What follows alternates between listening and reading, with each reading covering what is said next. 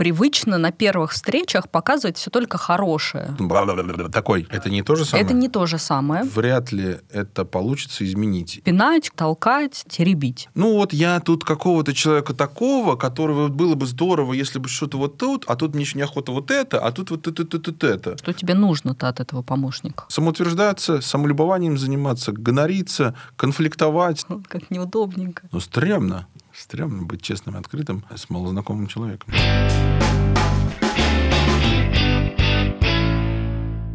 Здравствуйте, дорогие друзья.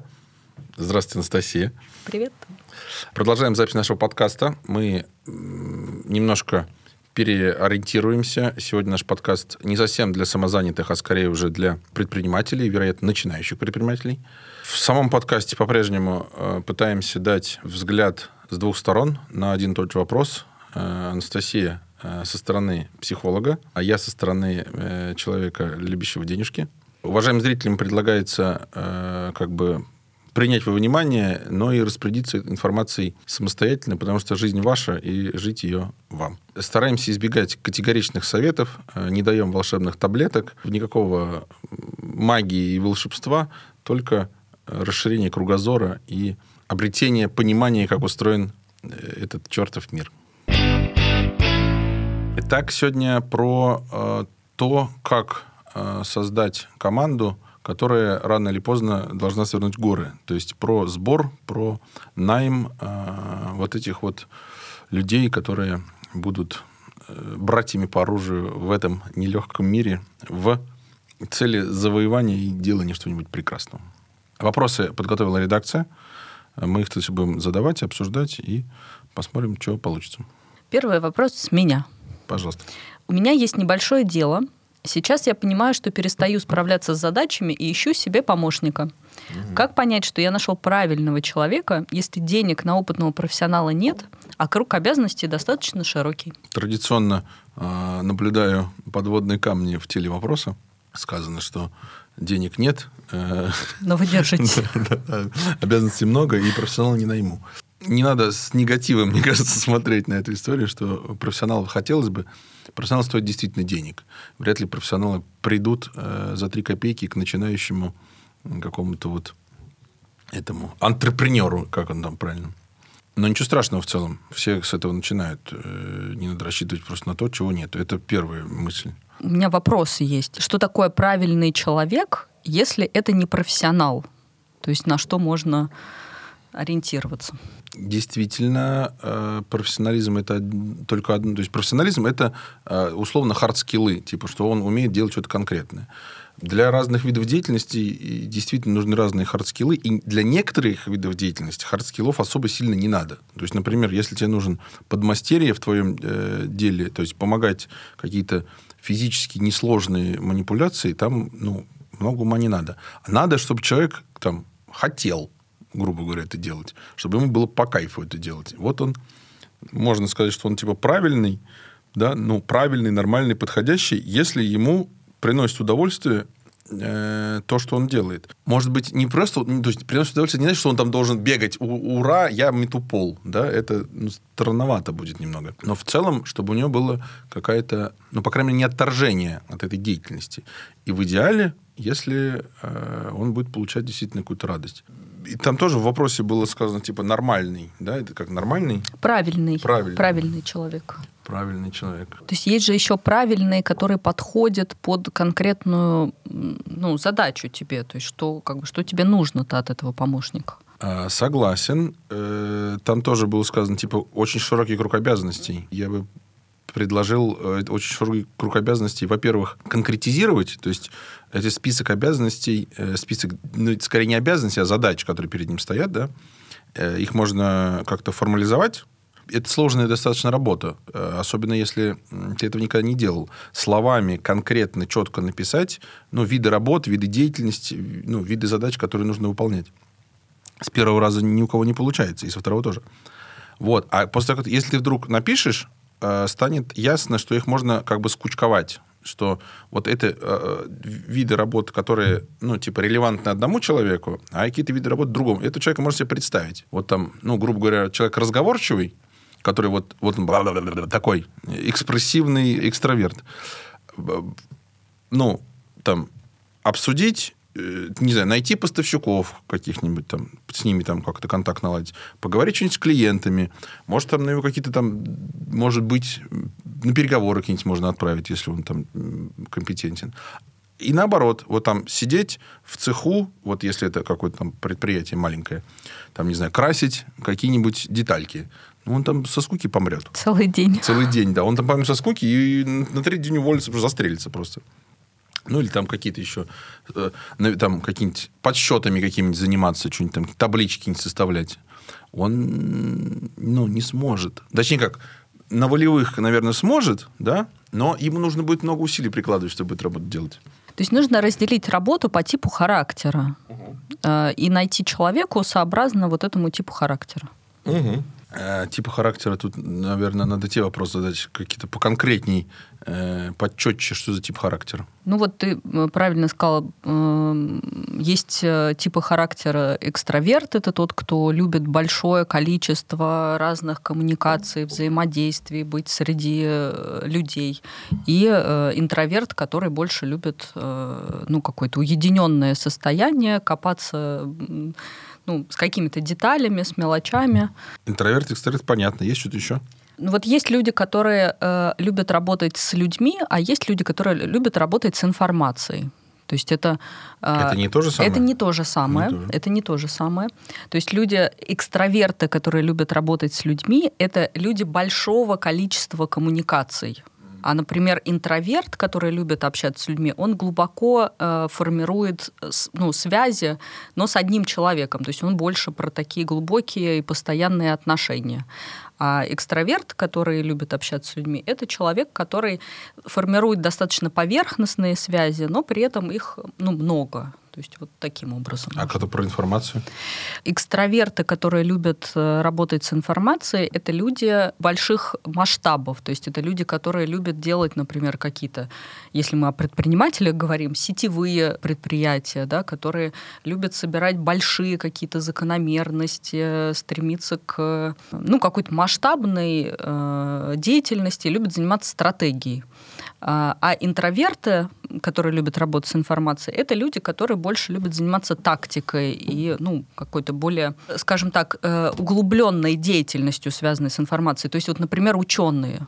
То есть ученый это человек, который вот любит копаться в мелочах и в деталях для того, чтобы дорыться до сути. То есть ему важно, например, не распространение вот этой информации, да, и чтобы вот ну, все охватить, вот, а важно докопаться до сути какого-то, там, может быть, даже небольшого явления. То есть понять mm это явление глубоко. Ты еще сказала про предпринимателей и mm ученых. Э, если человек нанимает себе первого человека, вряд ли ему нужен ученый или предприниматель. mm Вот. Хорошо. Э, если э, эту тип, некоторую типологию характера применять к найму личного помощника, например, что тут можно сказать? Что экстраверту может очень быстро стать скучно, если ему не давать ну, какие-то новые э, задачи, э, постоянное какое-то развитие. То есть он, экстраверт, не очень может генерить э, интересы внутри себя. То есть ему нужен внешний мир да, и некоторые завоевания. А интроверт как раз в этом смысле может э, ну, достаточно много находиться в себе и э, находить этот интерес в каких-то рутинных, небольших задачах, да, и вот, ну, то есть если нужно, какой, если нужен как раз какой-то помощник, который будет э, заниматься развитием, угу. то это, условно говоря, экстраверт, который работает с информацией. Если нужен человек, который будет заниматься э, переговорами и связями с новыми людьми, это экстраверт, который любит общаться с людьми, да, у которого основной фокус это люди. Если нужно перебирать э, бумажки, делать какую-то внутреннюю структуру, там, документооборот налаживать, то это э, интроверт, который любит работать с информацией. А интроверт, который э, любит работать с людьми, это человек, идеально подходящий под какое-то внутреннее командообразование. То есть это хороший HR, может быть, человек, который ну, занимается коммуникациями внутри уже существующей команды, когда есть стабильный костяк из этой команды, и он налаживает отношения между ними. Ну, во-первых, э, то есть интроверты тоже могут разговаривать с людьми. Ничего да. в этом Такого нет. Возвращаясь к сути вопроса, э, можно еще про мотивацию чуть-чуть наверное, сказать, что есть правильный человек. Правильный человек с э, условно правильной мотивацией. Условно правильный. Я хочу дополнить, что мне кажется, правильный человек это э, еще как бы функция от того, кто его нанимает. Угу. Правильный человек это подходящий тебе, в том числе по характеру, по твоим каким-то личностным особенностям. Э, здесь важно тоже обращать на это внимание, то есть будет ли тебе с этим человеком комфортно работать. О, я, кстати, согласен. Бывает такое, что вроде бы кажется, что он какой-то нормальный, правильный, подходящий там виду деятельности, но ты с ним как-то не очень. Вот тебе что-то какой-то э, не тот настрой. И действительно, вряд ли это получится изменить. И в дальнейшем будет только накапливаться вот это вот напряжение какое-то. И он все будет больше и больше бесить. Эта бесявость будет сказываться, ну, негативно сказываться на продуктивности и на коммуникациях внутренних, и э, все такое. Поэтому действительно не стоит брать человека, который тебе по внешним признакам вроде все окей, и ты полагаешься на, ну, типа, на логику в этом, логичное рассуждение, а Э, свое отношение к этому надо обязательно принять во внимание, я согласен. Тут есть еще такой момент, что э, начинающие предприниматели, вообще люди в целом, привычно на первых встречах показывать все только хорошее. Ну, что вот мы тут такая классная компания, или вот я такой приятный, замечательный человек. А часто это приводит к тому, что и э, человек на собеседовании пытается показать только хорошие свои черты, и ты тоже, и вы э, ну, начинаете потом вместе работать, не имея реального представления о том, э, кто из вас кто. Поэтому э, хорошо бы стараться про себя тоже рассказывать или показывать ну, некоторую часть реальности, да, и рассказывать, что я вот такой человек, я, например, строгий, или я мягкий, и смотреть на то, как твой э, визави будет на это реагировать, насколько его вот насколько ему тоже нравится то, что он видит, потому что это потом в дальнейшем все равно распакуется на работе, и тогда уже будет, ну, уже привычка сформировалась, ну, как я его уволю, я же его столько нанимал, как неудобненько. Поэтому лучше с самого начала показать это. Вывалить. Э, на стол говнище. Да. Здравствуйте, я человек э, с тараканами. Значит, вот. Такие-такие, а у вас? Короче, как с влюбленностью, типа.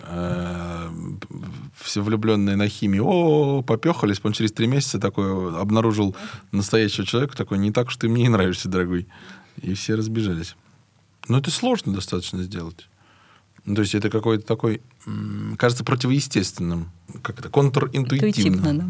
Ты подсказываешь мне слова, жена, ты лапушка моя. Это я себе, это я радуюсь, что я знаю какие-то клевые слова. Я такая, о, я знаю слово контринтуитивно. А как это сделать-то? Вот, то есть, э... не, ну, если с самого начала ты приходишь, говоришь, я какой вот плохие, какие черты у будущего начальника? Вот Какие черты? Скандальный. А, о, я скандалист. Да. Э, я буду прикапываться к мелочам. Э, я, э, как это, узурпатор. Тиран. Тиран. Арбузер. Нарцисс. Да, да, да. И сидит такой будущий э, сотрудник. Как его нанять если ты ему будешь... Ну, в смысле, я говорю, сложно будет нанять, если ты будешь рассказывать что-то не очень то, что им понравится. Ну, так э, тебе в противовес этому нужно понимать, что ты готов и предложить в том числе.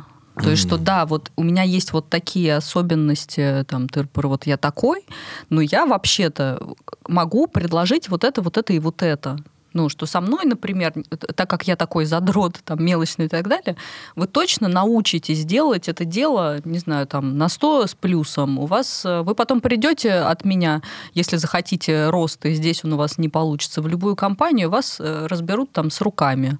Ну, то есть у, у любого качества есть обратная сторона, которая может являться положительной. И важно показать это. Ну, и у человека тоже есть какие-то, помимо характеристик каких-то не очень хороших, есть и то, что он может предложить хорошее. Дайте возможность сказать, я вот такой честный человек, хочу, чтобы мы сразу заранее понимали, кто на что идет, чтобы потом не было да, и, кстати, это, если ты начинаешь встречу с потенциальным соискателем со слов, что я честный человек и буду с тобой э, прямо откровенен, это уже хороший офер. Да. Потому что э, это действительно, как бы, ну, это правда хорошо, и это вообще большая редкость. Угу. Да, в прошлый раз мы говорили, что вот типа работать на дядю, там какой-то этот говнистый дядя, э, подонок. А тут, э, если ты сам становишься вот этим дядей, у тебя как раз есть шанс не быть вот этим вот мерзким дядей, который э, веревки вьет из своих э, сотрудников. Mm. И честность это хорошее начало. Честность, открытость. Но стрёмно. Стрёмно быть честным и открытым э, с малознакомым человеком. Следующий вопрос, мне кажется, мы немножко затронули. Может, что добавишь? С психологической точки зрения, какие типы людей вообще есть? Для того, чтобы ответ на этот вопрос был э, практичным, я э, попробую сразу рассказать, какие типы людей как могут реализовываться, например, в работе помощника. То есть вот когда эти типы людей приходят на работу помощника, что для них может являться стимулом, интересом, и как они могут свои какие-то качества характера распаковывать. Ну вот э, есть, например, э, такой там нарциссический тип личности. Это тип личности, который любит, там, не знаю, делать все там идеально, э, любит достигать высоких результатов. И этот тип личности, придя в помощника, то точно будет рассчитывать на какое-то повышение, на рост, на реализацию своих амбиций. Поэтому если такого человека вы берете в помощники, то важно понимать, что вы можете ему предложить потом, то есть есть ли какое-то дальнейшее развитие. Есть э, шизоидный тип личности. Это человек, который э, любит уединение, э, любит, когда его не трогают, не беспокоят, и он может оставаться в, в своей деятельности помощника, например, достаточно долго, не хотеть никакого повышения, может долго выполнять рутинную работу при соблюдении определенных правил, что вы его не будете, там, не знаю, пинать, куда-то толкать, да, и что-то с ним делать, не будете его особо теребить.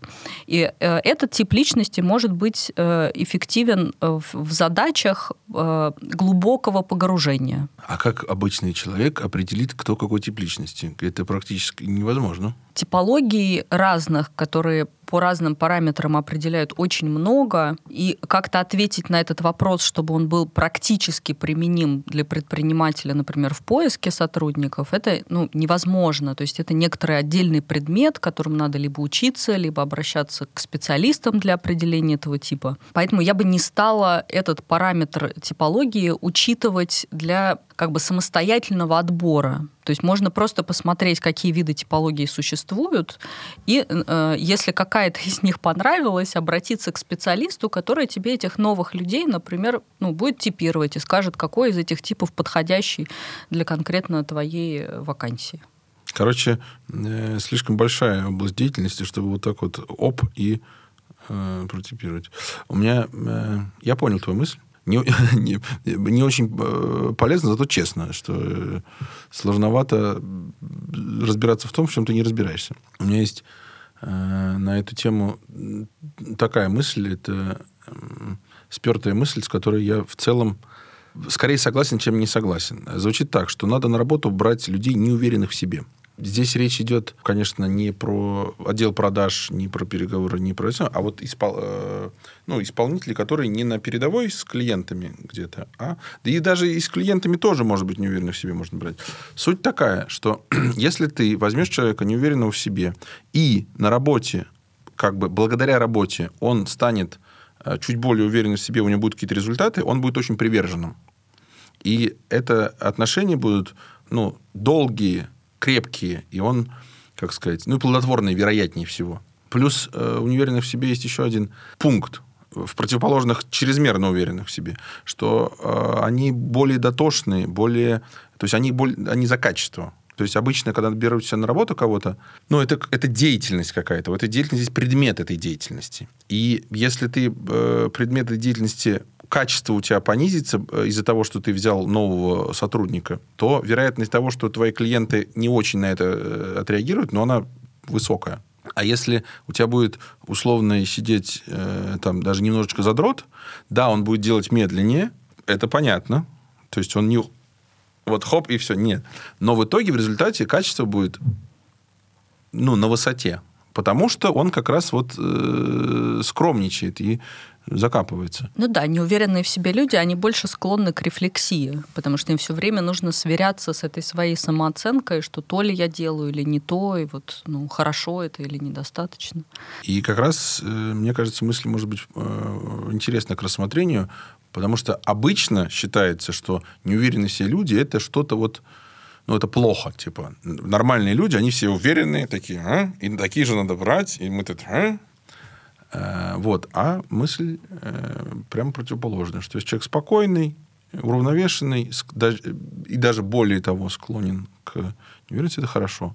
И наоборот, вот такой вот весь из себя э, будет как-то самоутверждаться, самолюбованием заниматься, гонориться, конфликтовать с тобой, перетягивать на себя одеяло, и в итоге будет не работа. А этот э, э, неуверенный, он будет признавать тебе лидера, раз ты его взял, это и у вас отно... вероятность того, что у вас отношения будут абсо... правильные, релевантные э, задачи, ты начальник, он твой э, подчиненный, они будут ну, попроще неопытному человеку с такими людьми. Вот какая мысль.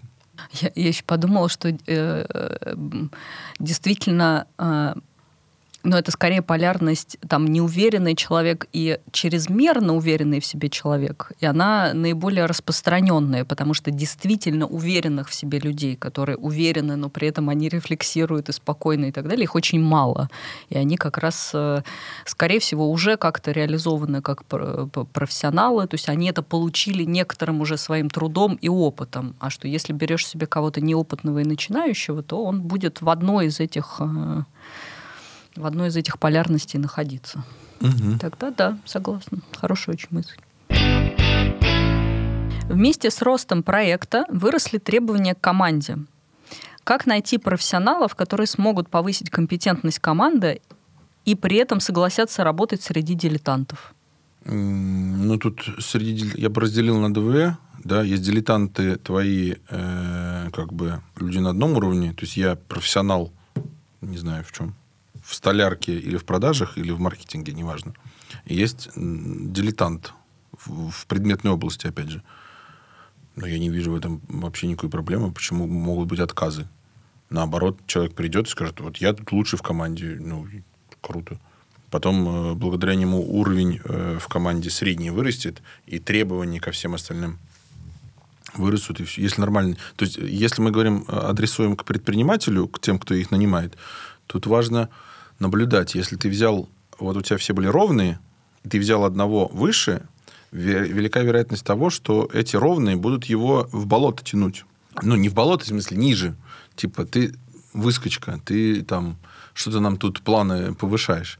Поэтому э, в, так, в таком случае его, во-первых, надо за этим смотреть, во-вторых, было бы здорово его э, немножко особнячком, так, чтобы оградить от горизонтальных э, связей вот. Но обычно сами люди не отказываются от этого. Ему нужно создать нормальные условия, и все. Вот. А если говорить о том, что дилетантом является сам нанимающий или компания, которая нанимает профессионала, то, ну, давайте, как это, положим руку на сердце, э, ну, не пойдут э, люди в найм в такую компанию абсолютно правильно. Потому что зачем им? Они могут устроиться... Но маленькая компания, это значит меньше денег и больше рисков. Зачем им это просто? Единственное, чем можно привлечь, это ну, партнерством каким-то, что потенциально в будущем мы разовьемся, а я тебя беру уже на статус партнера, что ты там, не знаю, долю в прибыли имеешь или там еще какие-то, может быть, вещи. А так, конечно, это невозможно. Ну. Слушай, ну, мне кажется, что здесь еще важно роли разделять, потому что, ну, там, роль любого учителя, например, учить да, учеников, соответственно, учиться, что если э, этот э, человек более компетентный просто придет э, внутрь команды работать, то тогда, конечно, вот эти конкурентные чувства он вызывать будет. А если он придет в роли ну, Но он будет у местных вызывать конкурентные чувства. Да, да, да, да. да. Вот. А если он будет э, некоторым приглашенным учителем, и он обладает э, ну, авторитетом пер, передавать эти знания, они будут в роли учеников, то вполне возможно, что эти роли будут сразу уже разграничены, что он выше, и тогда не будет никаких сложностей с этим. Mm. Здесь уже есть другая сложность, как его в этой роли там встроить в эту компанию, умеет ли он это делать, встраиваться в в роль наставника? Да. Ну, согласен, да. Нас, как, э, я могу сказать, как ввести человека извне. Если у тебя текущие твои сотрудники лояльные и приверженные, ну, то есть они авторитет твой как-то признают, а это базовая штука, если твои сотрудники твой авторитет не признают, это непонятно, каким образом они на тебя работают. То есть mm-hmm. они в той или иной мере всегда признают. Вопрос меры. Вот. И приходит человек уже с авторитетом и представляет нового человека вот в такой роли. Сказать, здрасте, уважаемые коллеги, это Валера. Он имеет очень большую компетенцию вот там, в этом, в этом, в этом. Я ему как человеку доверяю. Он здесь для вас, он будет вас обучать.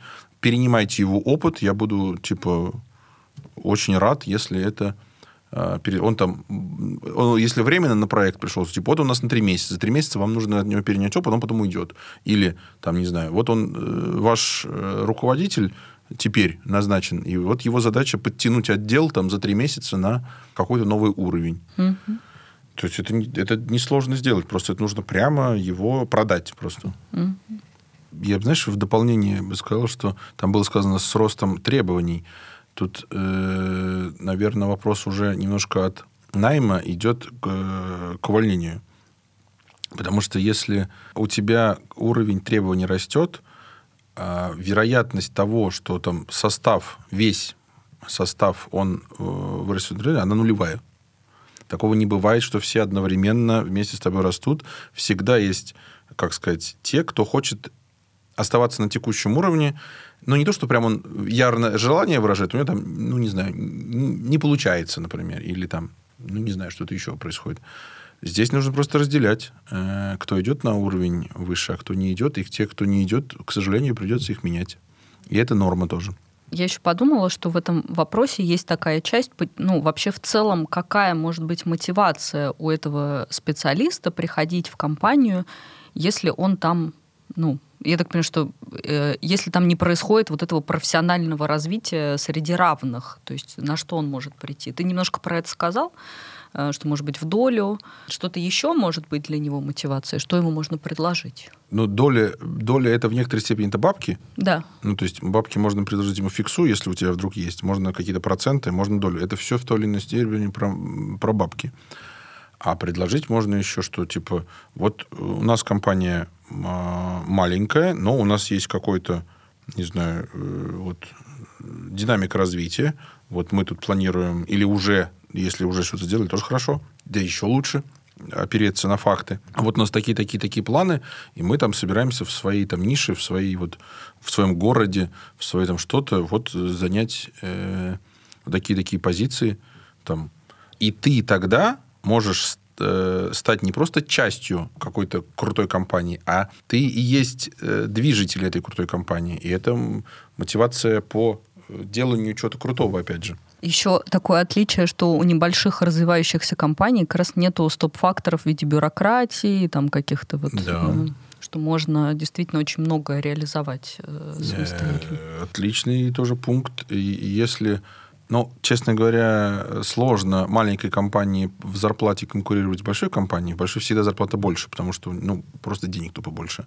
Но действительно, если ты получаешь 100 э, тысяч в Сбербанке, и сейчас ты получаешь, там, может, пускай 50 тысяч в какой-то маленькой компании, но через год человек, работающий в Сбербанке, будет получать, там, он проиндексирует, будет получать 110, а ты через год можешь получать уже 200. Mm. Потому что вы сделаете это вместе.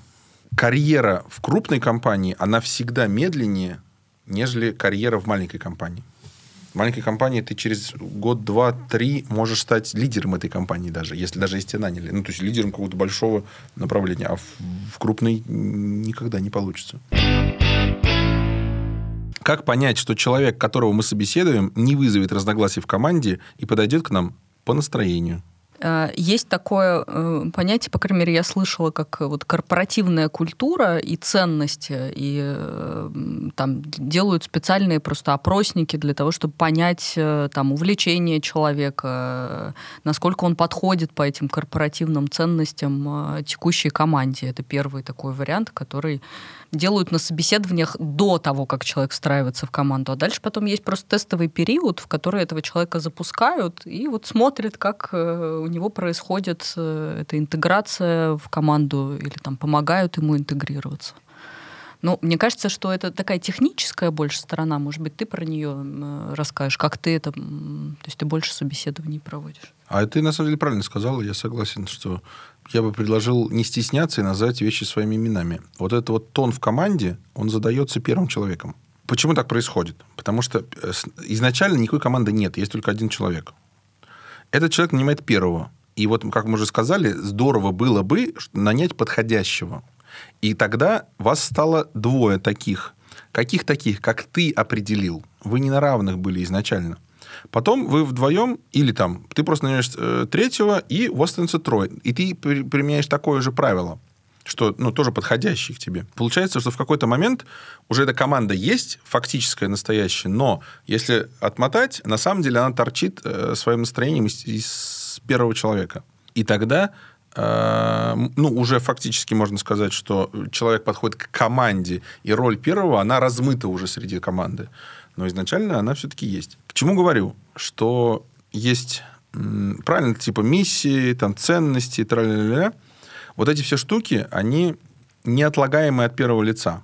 Что э, я предлагаю? Э, во-первых, рассмотреть мысль, что вот эти вещи написанные, миссии, ценности, это, э, ну, не надо стесняться сделать.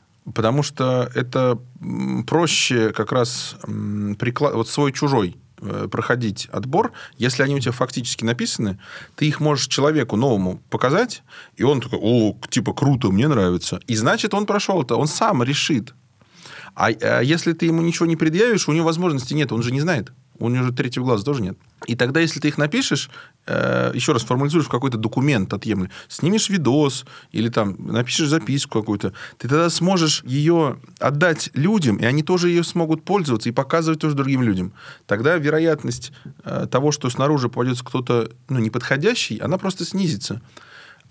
И тогда, как сказать но вот этот неподходящий, это вопрос времени, опять же, когда он оттуда вымоется. Если он будет слишком сильный, он очень много шороху наведет. Все начнут смотреть, о, а у него по-другому. Могу рассказать практический опыт. Мы тут все, э, мягко говоря, охерели. У нас как можно материться. То есть э, внутри компании, на внутренних э, каких-то мероприятиях, собраниях, встречах материться можно, в этом нет ничего особенного. Многие, кто делают, не все это делают, но те, кто не делает, они как все равно к этому относятся нормально. И пришла на работу девочка, которой очень нравилось вообще в целом, что мы делаем, но ей вот это вот как раз на, на собеседовании не, ну как-то неявным образом это было продемонстрировано, и в итоге она уволилась она уволилась через... Э, там, она сначала через... Она пришла на общую встречу, а там вот это вот... Балаган. Да там вот это вот все. Ну, то есть, это... Ну, просто так разговаривают люди. И она говорит, я не могу, типа, я воспитана в, в семье, где это не принято, это считается плохо. Я, у меня непереносимость.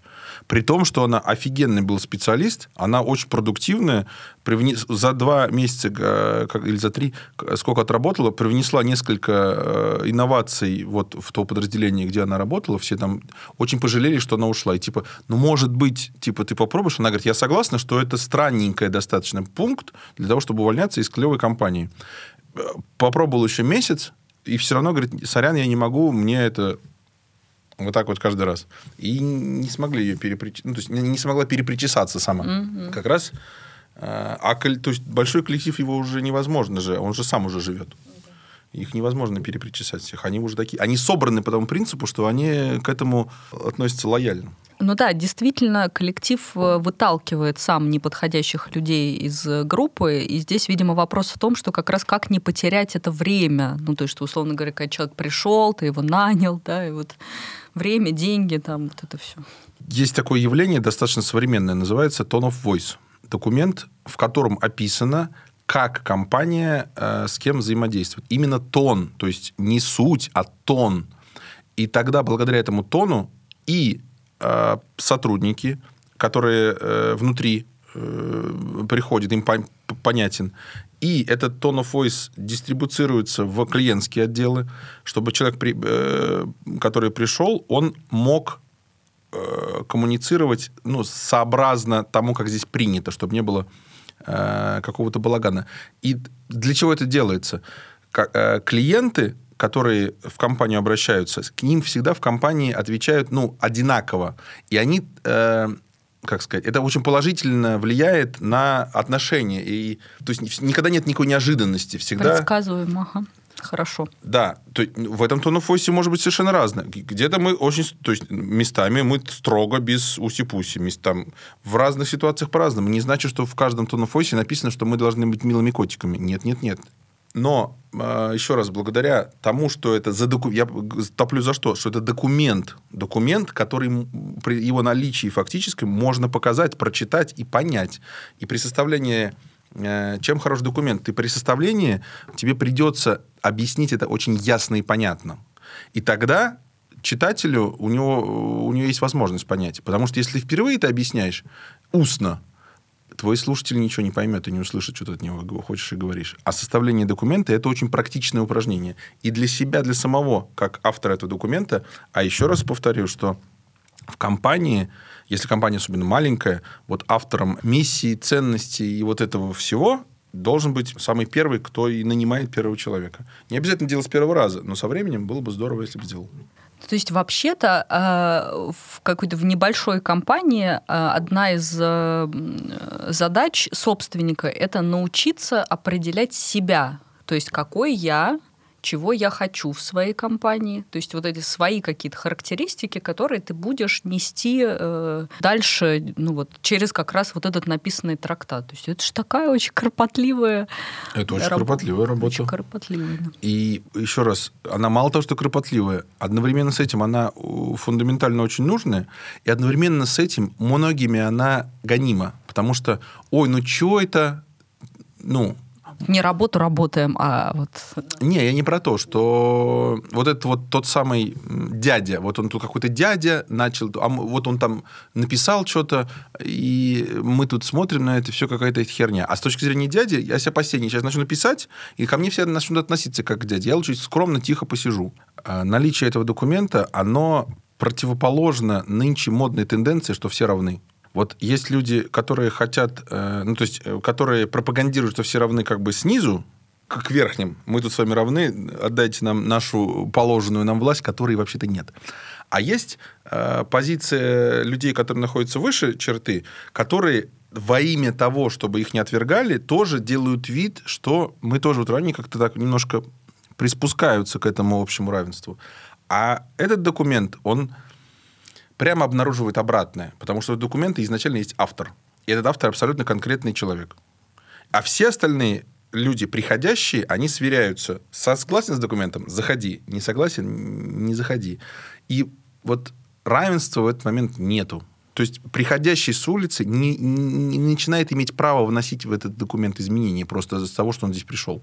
Со временем, когда вы э, как бы станете там партнерами там, товарищами и так далее, и ваше мнение совместное как-то подкорректируется, тогда в этот документ можно внести правки. Но только потом. Изначально у входящего права никакого нет. То есть это такой э, документ, который э, моментально обнаруживает различия, э, и что какое-то различие нам не подходит что мы его отвергаем, что вот что-то... Оно обнаруживает того, кто устанавливает правила. Ну да, в том числе. Угу. И я как раз предлагаю это сделать. Хотя нынче не модно так делать. Я, знаешь, еще про какое явление э, подумала, что вот с этим документом очень часто получается так, что тоже первые лица или кто-то, кто под ними делает, э, ну, под копирку, там, не знаю, чью-нибудь другую миссию, mm. как вот на это, и, ну, как бы удивляется, почему команда это не принимает, что есть вот такое явление, что команда такая, блин, что за хрень? Mm-hmm. Потому что это не прочувствовано, mm-hmm. это не Э, люблю это слово, не аутентично, вот, ни самим людям, их подбору, да, то есть, что их уже подобрали, условно говоря, и пытаются им какую-то... Постфактум. Да, что вот сейчас мы будем внедрять миссию компании. А ну такие... да, э, но миссию нельзя внедрить, она либо есть, либо нет, я согласен. Это, это искусственное явление. Да, да, да. да это искусственно. Да, искусственное. Антипример э, перед глазами есть. В тренажерку, в которую ходим, там вот собственник где-то увидал это, он что-то там написал, и там в том числе написано, что мы, э, компания, или там, как это написано, с уважением относится ко всем своим сотрудникам. А по факту там их за говно никто не держит.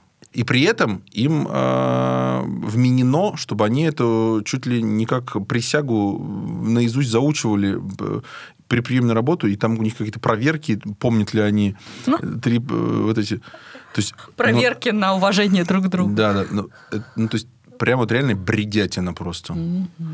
Ну, лицемерие. лицемерие. То, есть, то есть, когда написанное не совпадает с фактом поведения. Да? Если резюмировать, то есть, если будете лицемерить, ничего не получится все равно. Э, нельзя чужую миссию, потому что э, понравились где-то правильные, правильные слова написаны, вы в себе их приняли, они от этого вашими не станут. Можно написать только свои слова. А чтобы свои написать, правильно ты сказал, нужно провести работу над собой, кто ты есть. И что ты хочешь, и нахрена козе баян. Как понять, когда надо нанимать HR, а когда можно справиться самому? Ну, извините, рубрика «Конкретные советы».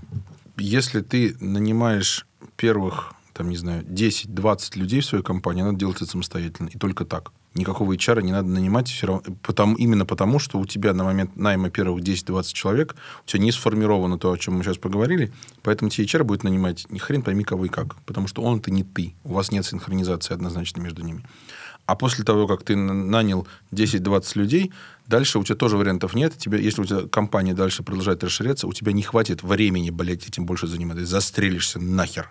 Поэтому тебе придется нанять HR, который дальше будет это делать. Но HR нужно хорошо очень вот как раз к этому моменту обязательно этот документ ему дать, чтобы он мог и сам, этот и сам HR как бы на кончиках пальцев чувствовал, что здесь происходит. Благодаря этому мог всех э, входящих ну, валидировать соответствие или несоответствие. Но при этом э, тут вот дополняет действительно, что может прийти человек, который формально скажет, я совсем согласен, а по факту, на самом деле, он наврал, потому что ему просто нужна была работа. Такой тоже может быть. Ну, ничего страшного, люди врут. Со временем все равно весна покажет, кто где насрал. Комменты. Значит, пожалуйста, кому нравятся мои короткие ясные ответы, напишите комментарий, что я молодец. Как понять психотип человека за одно собеседование? Вообще, это нормально или это как измерение формы черепа? Я думаю, что не стоит э, избегать определения другого человека, потому что мы все равно это делаем э, ну, как бы на автомате. То есть мы смотрим на этого человека, и мы э, все равно какие-то оценки ему даем. Там, не знаю, умный, глупый, красивый, некрасивый, там, не знаю, эмоциональный, безэмоциональный. То есть мы так или иначе будем это делать. Э, если мы сможем это как-то делать э, легально, и в связи с этим, например, проверять свои гипотезы, что я вот, например, думаю, что человек недостаточно, там, не знаю, интеллектуальный или недостаточно эмоциональный, недостаточно общительный, то тогда я могу уделить этому на собеседование время для того, чтобы проверить свою эту оценку. Ну, то есть чуть более внимательно к этому отнестись. Определить всего человека за одну встречу э, не получится. Ну, то есть все равно что-то тебе человек покажет, что-то нет ну, в рамках своего именно психотипа. Но определить достаточно подробно, ну, как-то для того, чтобы принять решение, подходит тебе человек или нет, можно за одно собеседование. Ну, тут я поспорю. Можно, если ты э, в целом компетентен, то, что типа типировать слово, или проводил много собеседований, что в итоге получится. То есть там ты э, как-то это академически выявлял, а тут с практической точки зрения. А если ты проводишь первое или пятое собеседование своей жизни, ни хрена у тебя ничего не получится. То есть при, при, доста, при э, достаточном опыте можно, да, без опыта я согласна, что без опыта вряд ли это получится. Тогда, э, если опыта нет, рассчитывать на это, наверное, не стоило бы. Но с приобретением опыта, если этого не произошло, тоже есть о чем задуматься. Что, типа, после тысячного собеседования уже, наверное, пора бы так, ага, ага. А практический инструмент могу такой предложить. Э, собеседующийся, он приходит на конкретную роль вакансию. И эта роль вакансии, она же заранее определена. Ну, она как будто заранее определена, но очень распространенная ошибка, что она, опять же, определена неформально. Ну вот я тут какого-то человека такого, которого было бы здорово, если бы что-то вот тут, а тут мне еще неохота вот это, а тут вот это, это, это, это. Ты когда его на собеседование пригласил, ты не можешь э, про провалидировать его конкретным требованиям и ожиданиям, потому что у тебя нет конкретных требований и ожиданий. А э, я предлагаю э, написать документ. Писание документов – это вообще самое лучшее мероприятие. Э, профиль должности это называется. Ну, текущий вот роль, на которой ты занимаешься. Ответить на вопросы, что он должен делать, этот человек, какие виды деятельности к нему, что он должен сделать, этот человек, то есть, что он должен делать, это процессные вещи, что он должен сделать, если ты его нанимаешь, это проектные вещи, и какими чертами он должен а, обладать для того, чтобы мочь первое и второе. Там, активный, пассивный, быстрый, медленный, там, вним... ну, то есть, какие-то слова, определяющие человека. И тогда к каждому из вот этих вот списка, каким он должен быть, Э, можно придумать какой-то тест. Ну, тест не в прямом смысле ответ на вопросы, а какое-то вот задание или там какие-то вопросы, или там как-то, который позволит тебе проинтерпретировать, он да или нет. И ты ставишь плюсик «да такой», «да такой», «да такой», значит, все, можно брать. Но это занудная работа. Главное, не гарантированное, потому что помимо психотипа э, есть еще куча там всяких факторов, то есть тоже команда может влиять на этого человека, там какие-то обстоятельства его жизни. Вот ты взял этого человека, а у него потом, не знаю, мама, папа, бабушка умерли, вот, и он из веселого погрустнел очень сильно. Не, ну понятно, что такое бывает. Ну, что об этом говорить? Но можно, как сказать, есть, вот, например, мама, папушка, мама, папушка э, и... Папушка. Папушка. Э, опять же, если посмотреть на это более прагматично, от, э, вопросы о твоем семейном положении вполне себе э, уместные, адекватные.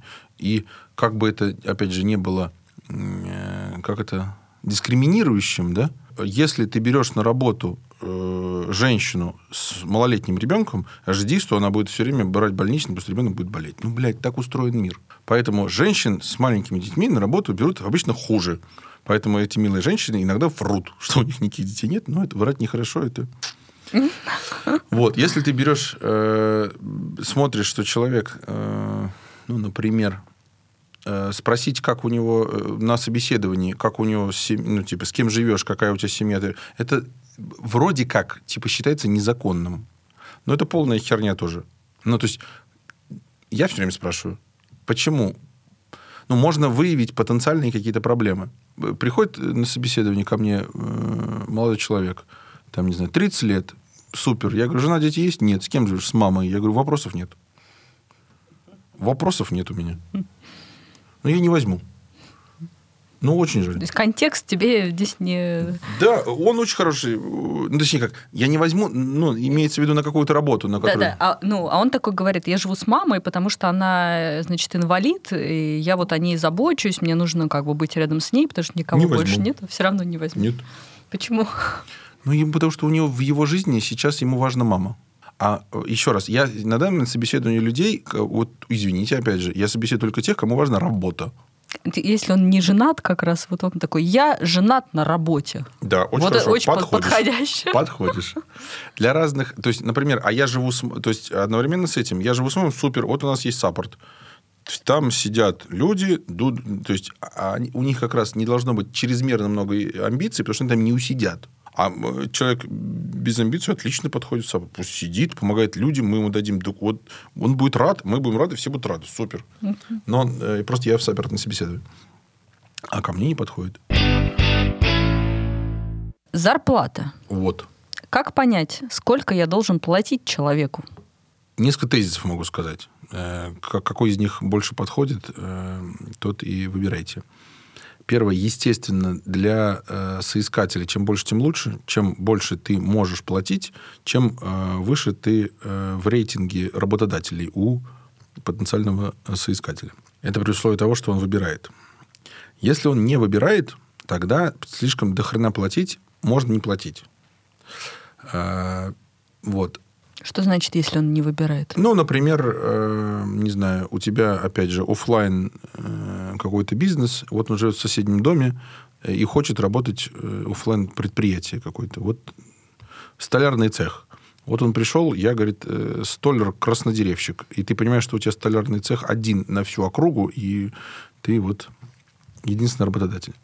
Поэтому э, конкурировать по цене с другими работодателями тебе не надо, и этот пункт отпадает. И вот я к чему говорю. А платить человеку вообще нужно достаточно для того, чтобы он нормально жил. Платить ему мало, чтобы он вот от зарплаты до зарплаты, это как раз это та э, стратегия, которая придерживается, мне кажется, местами правительства Российской Федерации. Чтобы у людей не было времени на то, чтобы думать, что происходит, они там э, выкраивают между пенсиями себе э, денежки на хлебушек. Ну, типа, живут очень плохо. Живут очень плохо. Это плохо, потому что человек э, вместо того, чтобы заниматься работой, он занимается выживанием вряд ли у него будет э, качественная работа. Вряд ли он будет к ней относиться серьезно. Вряд ли он к ней будет относиться внимательно, если ему просто херово. Дома семеро по лавкам кормить нечем. Поэтому очень мало платить – это очень плохо. Не надо так делать. ну, еще раз, понятное дело, что бывает, что нечем типа тоже платить. Но это другая история. Если есть чем платить, надо платить. Третий тезис. Слишком дохрена платить человеку не надо, это плохо. Если ты обычному человеку начнешь платить слишком много денег, он начнет баловаться. Возьмем э, человека, у него зарплата 50 тысяч рублей. В какой-то момент неожиданно ему на бошку падает зарплата в 250 тысяч рублей в месяц. Средневзвешенный э, житель Российской Федерации думает так. Ну, супер, значит, я на 5 месяцев заработал, месяц работаю, 4 бухаю. И потеряли мы сотрудника. Это кажется как шутка преувеличение, а это совсем не шутка и не преувеличение. Потому что ему больше не надо. Первый вариант, почему он начинает баловаться.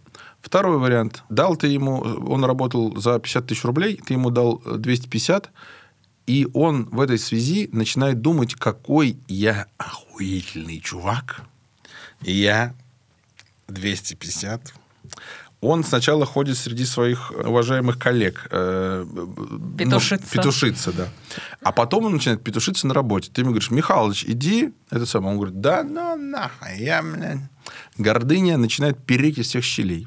Это очень, э, очень плохо. А что хорошего, если дать человеку слишком много денег, я и такого не видел. Деньги портят людей вообще в целом, обычно. Обычно. Поэтому слишком много платить денег не надо. Это плохо.